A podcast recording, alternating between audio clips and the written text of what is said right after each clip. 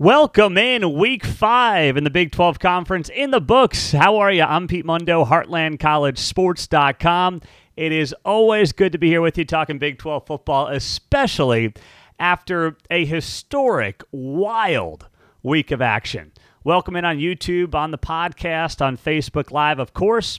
What do you have to do? Well, if you could, hit that thumbs up on YouTube, subscribe to the channel. Same thing as always on the podcast. We appreciate you guys doing that as we flip the calendar to October. Can you believe it? Yep, that's right. The first month of the football season is in the books, and now we get set for conference play in full swing. And of course, that all started this week. I can't say Saturday because we had a Friday game. So let's just talk about these games in order of what they meant, what happened um, not the order of which they were played. I do that non conference play, but you know what? In conference play, we got to talk about what actually happened based on the order of importance.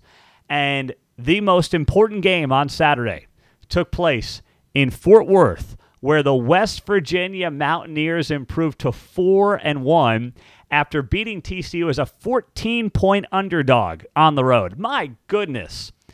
Neal Brown and the Mountaineers were picked to finish last place in this league. I didn't think they'd come in last, but I didn't have high hopes. And this has been such a fun West Virginia team to watch. Scrappy, defensive minded, defensive oriented.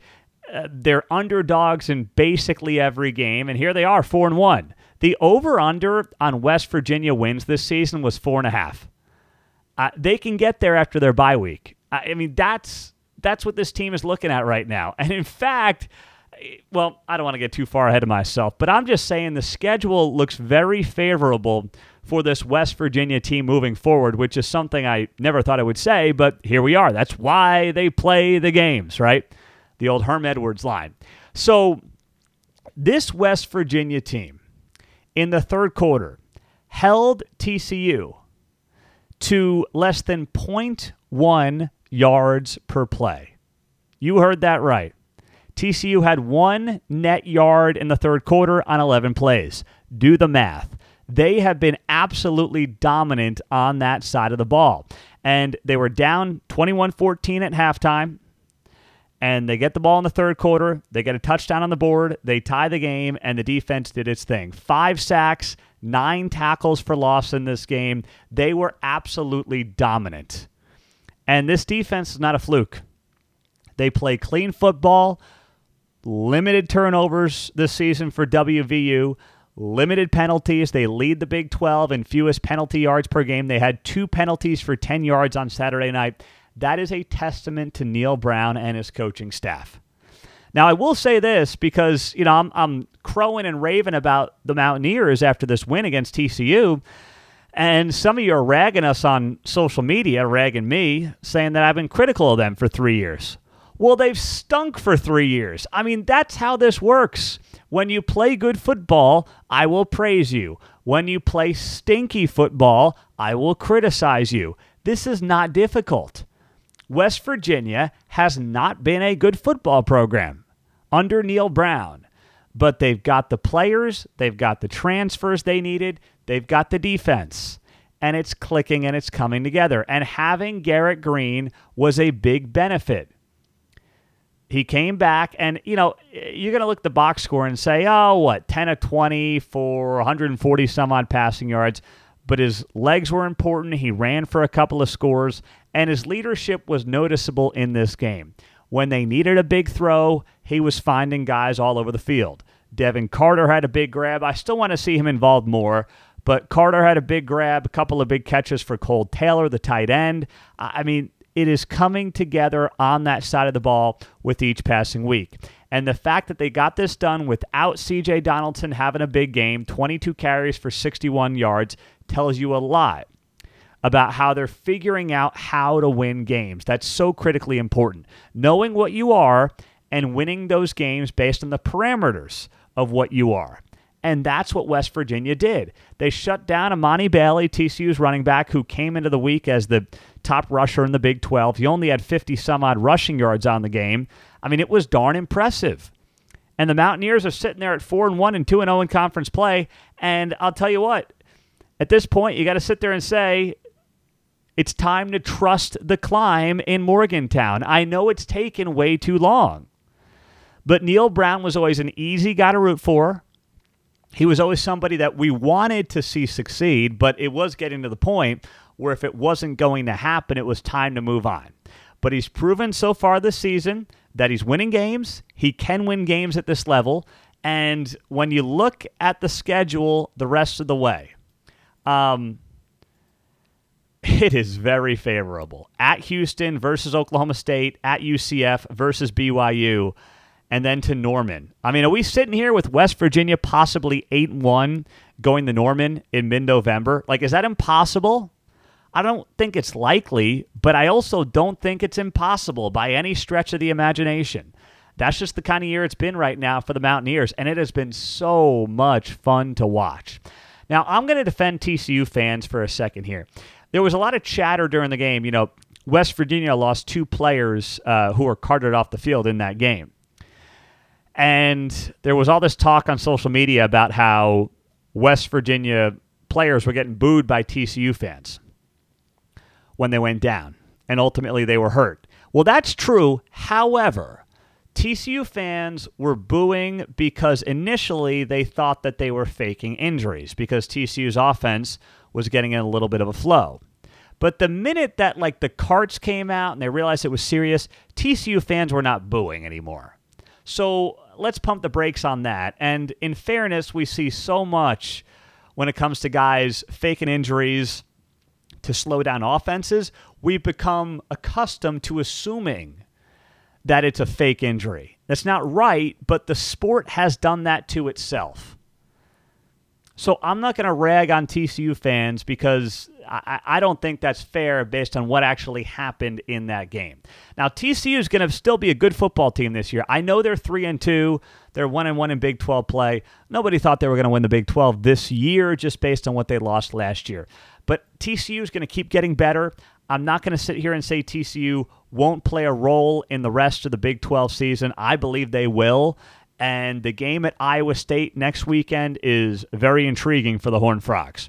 So uh, that was the game of the weekend when it comes to what it means for the Big 12 going forward. Now, the game of the weekend, just based on pure entertainment, was Baylor coming back from 35 7 down to beat UCF in Orlando for their first Big 12 home game. I that that what the heck happened in that game? That was nuts. Did you know at the 37 second mark of the third quarter, ESPN's analytics had UCF with a 99.9% chance of winning the game? Yes. 99.9% chance of winning the game. And they blew it. They lost it. I, I mean, yeah, it's unbelievable. Now, when do I think this game changed? This game changed to me on a play that most people are never going to remember from this game, but I'm going to share it with you here. So uh, it's the third quarter. UCF is leading Baylor 35 7. Baylor's got the ball. Second half of the third quarter. And Baylor's driving. And it's a third and five at the UCF 38 yard line. And Blake Shapen does this kind of underhand pass throw to Drake Dabney for 10 yards down to the UCF 28 for a first down. That extended that drive. Baylor then ends up kicking a field goal on that drive to make it 35 10. And uh, there were many on social media, Baylor fans, who were like, why are we even kicking the field goal? What's the point? Oh my, why are we wasting our time? This is ridiculous. Fire Dave Aranda. They got points on the board after converting that critical third and five. What happens next? Timmy McClain gets his pass intercepted, and then it's off to the races. Baylor, 10 play, 81 yard drive, two point conversion. Then three and out for UCF. Baylor, five play, 55 yard drive, two point conversion. Then the fumble recovery for a touchdown. It's 35 33. And then, of course, Baylor ends up kicking the Eventual game winning field goal, 36 35. That third and five, that field goal possession made a difference. And it mattered in this game. And Blake Shapen, who was getting his clock clean most of the day, I mean, that guy's jersey, I don't think they should bother cleaning the jersey. I mean, he was just getting smoked left and right. Uh, Baylor's offensive line, I mean, it needs a lot of work. UCF doesn't have much of a rush defense, and they held Baylor to three and a half yards a carry, and they were all over that backfield, four sacks and seven tackles for loss. So Baylor still has a lot of work to do. But you know what? You take the win. It's a historic 29 point comeback, something that Baylor had never done. Meantime, UCF had never blown a lead like that, which is exactly what they did as well. So, I mean, it, it was just insane. And I'm not to lie. As I'm watching this game, I'm toggling between KU, Texas, UCF, and, and Baylor. And then the other 2:30 game was uh, Houston, Texas Tech. There were a couple stretches where I was like, "Do I just turn this off? I'll start riding. I got things to do." And then I said, "You know, uh, when they hit the field goal, I said I'll leave this thing on for a little bit." And then I'm riding, I'm doing some other things. I'm following KU Texas, and then you know all of a sudden it starts picking up steam. They start scoring. It's like three and out, and the game completely changes. Our guy Derek Duke was there, by the way. So uh, if you're a follower of Heartland College Sports, Derek does his own podcast with Joe Tillery, one of our other Heartland writers, and uh, they do the Heartland After Dark podcast. So be sure to go subscribe to that wherever you get your podcasts. Derek was at that game, so he'll be able to talk a lot about it. UCF's first Big 12 game. Now, this does not change some of the issues for both teams. I don't think Baylor's very good. They're two and three. They're one and one in Big 12 play, but I don't think Baylor's very good, and I think there is a ton of work to do with that team. But clearly, having Blake Shapen back made a difference in this one, as it should. Richard Reese had himself a strong game out of the backfield as well, and Monaray Baldwin was a stud at wide receiver, seven catches, 150 yards, and a score.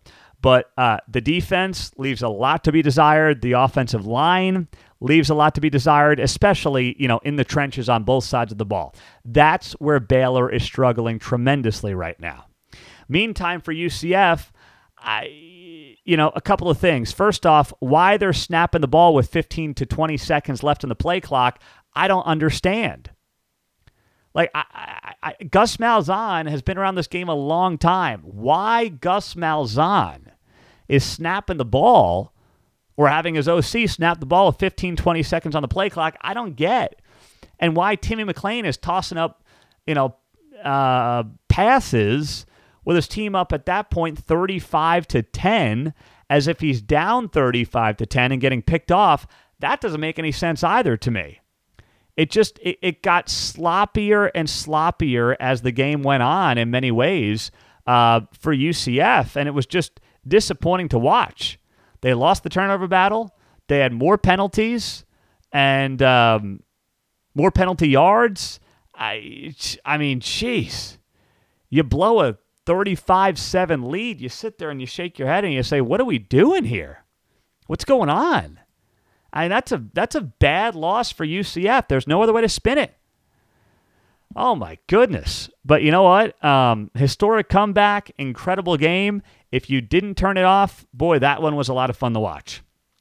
Now, the rest of these games, not as fun to watch, unfortunately, but we're going to run through them here. Uh, let's start off with a game that we thought would be a good one Texas and Kansas. Texas just absolutely dominates this game against uh, Kansas 40 to 14.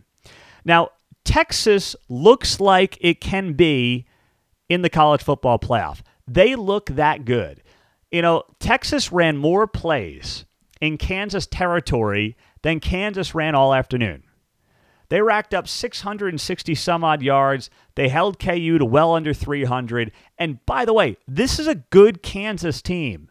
Don't watch that game. Don't look at that box score and let anybody tell you this is not a good Kansas football team. It is. This Kansas team is getting better, by the way. They're good in the trenches. Now, they were missing Jalon Daniels, the preseason Big 12 Offensive Player of the Year at quarterback, but this is a good team, and Texas just dominated them. This Texas team, I don't want to say they're back because they got the Red River coming up this weekend, but they're almost back.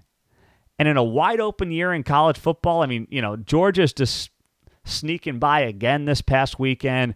I don't know what Michigan is. They haven't played anybody yet. Blowing out Nebraska is not impressive. So I, I don't know what the top of college football is. I do know this. If I was an AP poll voter, I'd put them number one this week. That's how good I believe Kansas is, and they've proven that thus far. Now, when you miss Jalon Daniels, that that plays a role in this game. Jason Bean is just he's not going to be the guy that's going to help you upset Texas on the road. It's not going to happen. But Jonathan Brooks had his coming out party against this Kansas defense as well. 21 carries, 218 yards in this game, a couple of touchdowns. Those are career highs for him across the board. A former four star recruit who is finally getting his number called after Bijan Robinson left for the NFL this year. There's just so many weapons for Texas. And the offensive line is good. I mean, they, they are just top to bottom um, at wide receiver, at tight end, in the backfield. Uh, there is an immense amount of talent. And Quinn Ewers had himself a good game 25 of 35, 325 yards with a touchdown and an interception. So, um, all in all, uh, once we found out Jalon Daniels was not going to play, it changed the outlook. I wish I didn't have this game as my lock of the week. I wouldn't have made it my lock of the week, but you know, I didn't know Jalon Daniels wasn't going to play, and that does change the outlook. But it doesn't take away from what Texas has done. That being said, I'm not saying this to be a Texas hater. I'm just going to note this. Texas has now played three backup quarterbacks in a row. Wyoming's backup quarterback, Baylor's backup quarterback, and Kansas's backup quarterback. And they also played probably the worst Alabama quarterback in 15 years, and then JT Daniels in week one, who, God bless him, is on his, what, third or fourth school? So I'm not saying that to criticize Texas. They're the best team in the Big 12, hands down, right now. But if you're looking for something that makes you question just how good they are, you can bring that up and make the case, and we can have a conversation about it. That's it. That's all I'm going to point out about that. Okay, so don't don't hate, don't hate just note that that is a fact that needs to be mentioned here. All right. Let me take a uh, sip of water as we continue with the Big 12 football Week 5 reaction show. Uh, um, if you're on YouTube, do us a solid. Hit that thumbs up button. I would greatly appreciate you doing that. And then, of course, if you're. Uh, also on YouTube, subscribe to the show. That way you never miss any of our content talking about the Big 12. A lot of new folks coming in here every single week consuming the content. And uh, on the podcast, you know what to do, right? Leave a rating, review, subscribe. We'll get you a free Heartland College Sports Koozie. I'm holding it up right here. If you leave a five star rating and review, I wanted to get to 700 ratings by um, the end of the month. Today's October 1st. We're not going to get there, but dang, we're close. We got 689. That means 11 of you. Can you hit the five star on iTunes, subscribe, leave a nice review if you want, and then send me a screenshot of your rating and review to Pete Mundo, M U N D O, at heartlandcollegesports.com, and we'll get you hooked up with that free koozie. Next up, Oklahoma rolling Iowa State 50 to 20. Now, Oklahoma also continues to look like the real deal. And I felt that way, especially about this defense for most of the season. I wanted to see the offense. I wanted to see the offense play a bit of a better defense.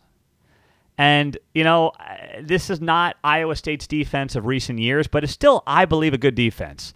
But when you hang a half a hundo on Matt Campbell's defense, hats off to you. Respect.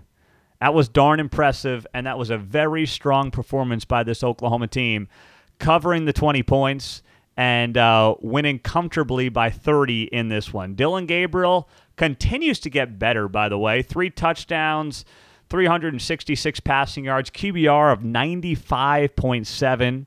Um, uh, it is all coming together. And this may be, I don't know if there's like a Marvin Mims on this team when it comes to wide receiver, but man, it is a deep unit at wideout for OU and they made some adjustments as well.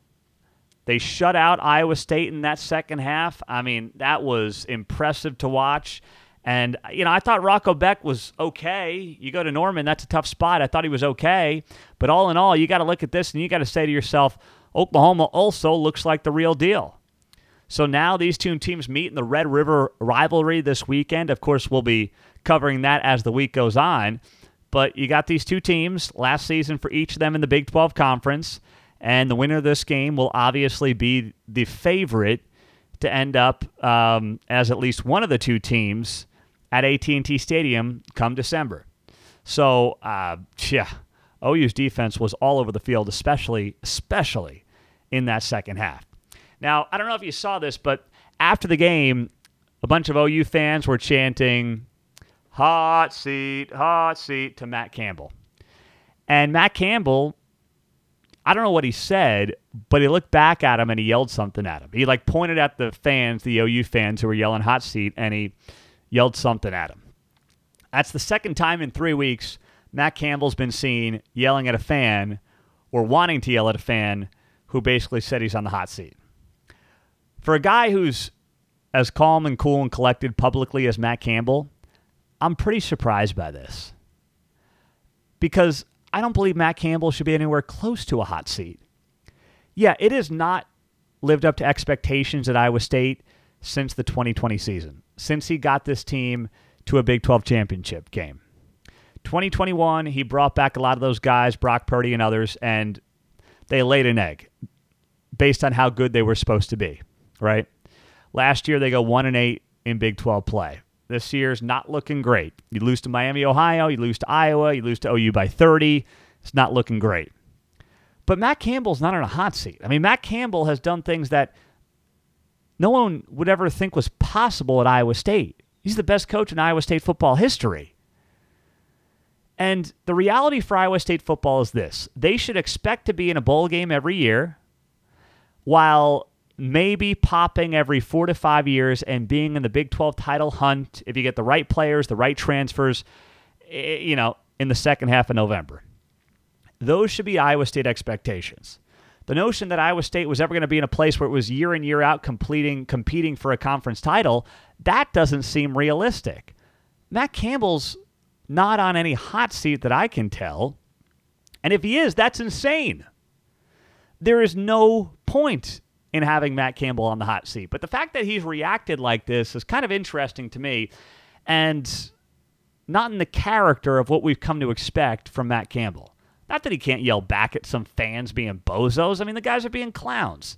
Whether it was the Iowa State fan two weeks ago um, after the Ohio game, the Miami Ohio game, or if it was, you know, these jerk OU fans. I'm not saying all OU fans are jerks. That's not the case. But these jerk OU fans with their phones out saying hot seat, hot seat, whatever. But it's just like, man, I'm just surprised that that he's yelling back at him. It's like, dude, I know they get under your skin, but don't waste your time with these idiots because that's what they are. Eh, that's what they are. Matt Campbell will deserve plenty of time to turn this thing around. The guys haven't forgotten how to coach, right? I mean, yes, eh, you know, when you land a Breece Hall and a Brock Purdy at a place like Iowa State, you better win. You win big, and he did that. And they don't fall into your lap every year, but you know he deserves a lot of time to figure this out. And there's still plenty of opportunity for Iowa State to find itself in a bowl game this year, which I think most people would have been happy with before the season started. All right, you got TCU, Cincinnati, Baylor the next three weeks. You can win two two out of three easy. Uh, you know, then you're sitting there at four and four with Kansas, BYU, Texas, Kansas State. Uh, you know, five and sevens, uh, six and six. I don't know. I, I, think that's what we expected this year out of Iowa State. So I'm not going to be sitting there screaming hot seat um, at Matt Campbell, and he shouldn't, you know, even be worried about that.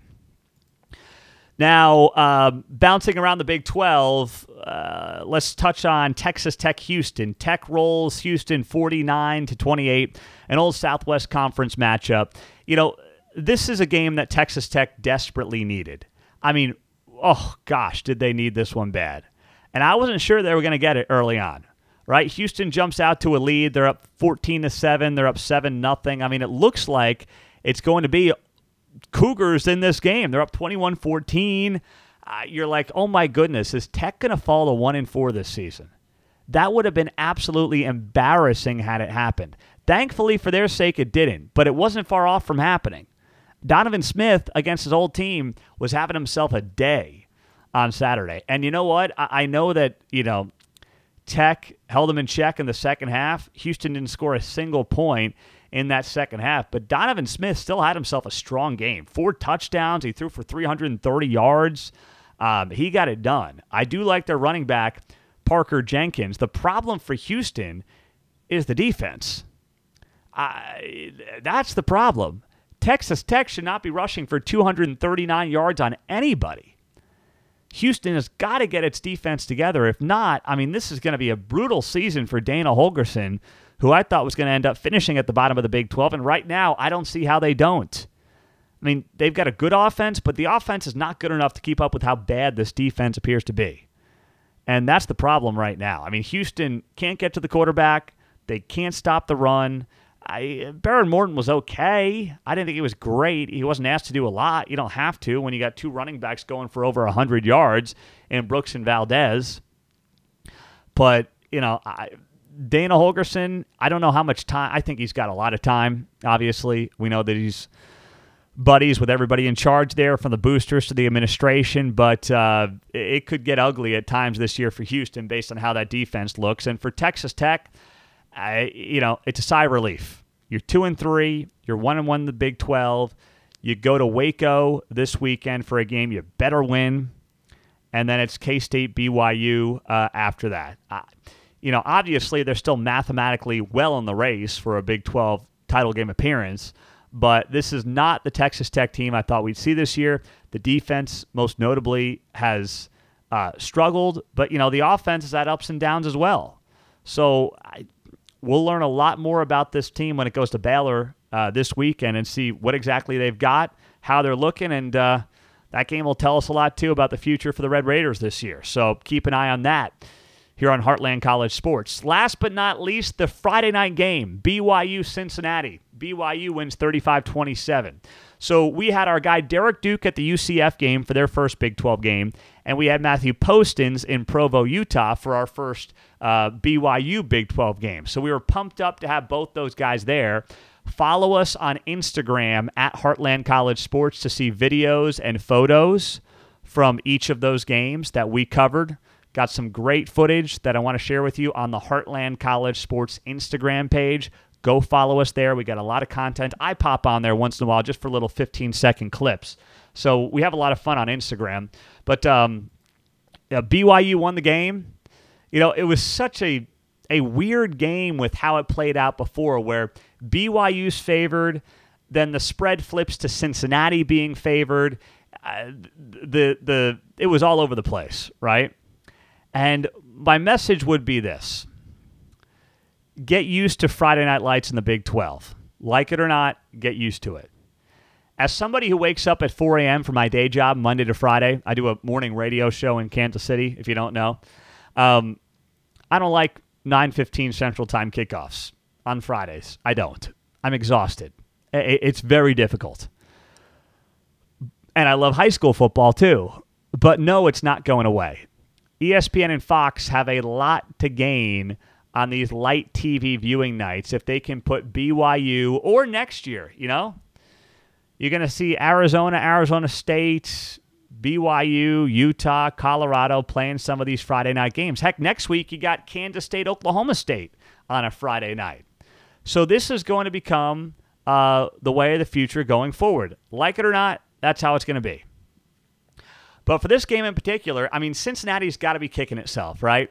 Cincinnati goes on the road to Provo, one of the better home field advantages in the Big 12. They have more first downs, they're better on third down, they have 200 more total yards than BYU. I mean, they're doing everything right. They rush the ball 240 to 70. I, they're humming. But what happened? Penalties and turnovers. That's what happened to Cincinnati. Sloppy, sloppy, sloppy. Fumbles, interceptions, penalties. That's what ultimately lost them this game. And uh, BYU, to its credit as well, took advantage, made a difference, and got the job done. And that is, uh, you know, the way this thing played out. Heck, it got started that way, right? Game got out of the gates just like that. And, you know, it makes you kick yourself, but, you know, it is what it is. And it's got to be incredibly frustrating when you're sitting there watching that game as a Cincinnati fan and you throw a pick six out of the gates and then, you know, BYU's off to the races. But you hung in there until halftime, of course. You, you did your best if you were Cincinnati. But the second half was unfortunately just far too much BYU. And when you're trading touchdowns for field goals, you're always going to end up on the wrong side of that one. So that was very frustrating uh, for Cincinnati. And that was a long, long plane ride home, I got to imagine. Uh, let's go to some of your comments on Facebook and YouTube. Put some respect on the Mountaineers. Well, I started off the show with a lot of respect for the Mountaineers. Smash mouth football, baby. So be sure to watch the beginning of the show if you're on YouTube and um, go from there. Scott, I wouldn't want to play in Morgantown this year. Nope, not with that defense, not with that home field advantage. I agree. Uh, the ultimate Baylor Bears. For real, never quit, never stop playing, and creating your own luck. That is from Joel. Uh, you got to give them a lot of credit for never quitting. I still don't know how good they actually are. It could be a long season in Waco. Big 12 is going to be fun to watch. That's absolutely right. No doubt about it. Uh, Pete, what are you going to do if OU and Texas play for a Big 12 title? Uh, how about this? If OU and Texas play for a Big 12 title, I will flip these signs upside down. We good? We square. I'll flip them up. I'll flip them right side up uh, until they leave if they end up playing for a Big 12 title. How's that sound? If Oklahoma and Texas play each other for a Big 12 championship, that sign will get flipped right side up, and that sign will get flipped right side up. Deal? Handshake? Great. Thanks for being here, guys. I'm Pete Mundo, Heartland College Sports. Subscribe to us on YouTube. Um, hit the thumbs up button as well. That helps this show grow more than you realize. We're now reaching so many of you Big 12 fans because of the little things that you're doing. And hit the five star on iTunes. Please, takes 30 seconds. Leave a review, and we'll get you the koozies when you send me a screenshot of your rating and review to Pete Mundo, M U N D O, at heartlandcollegesports.com. And hey, by the way, join us on Instagram, Twitter, Facebook, and on the message boards. Those are free at Heartland College Sports. Just hit forums at the top, and you can talk to a lot of Big 12 fans all week long on the Heartland College Sports message boards. We just want to build up that community with you. Have a great rest of your day. We'll talk to you guys soon. Take care. Let's get ready for week six.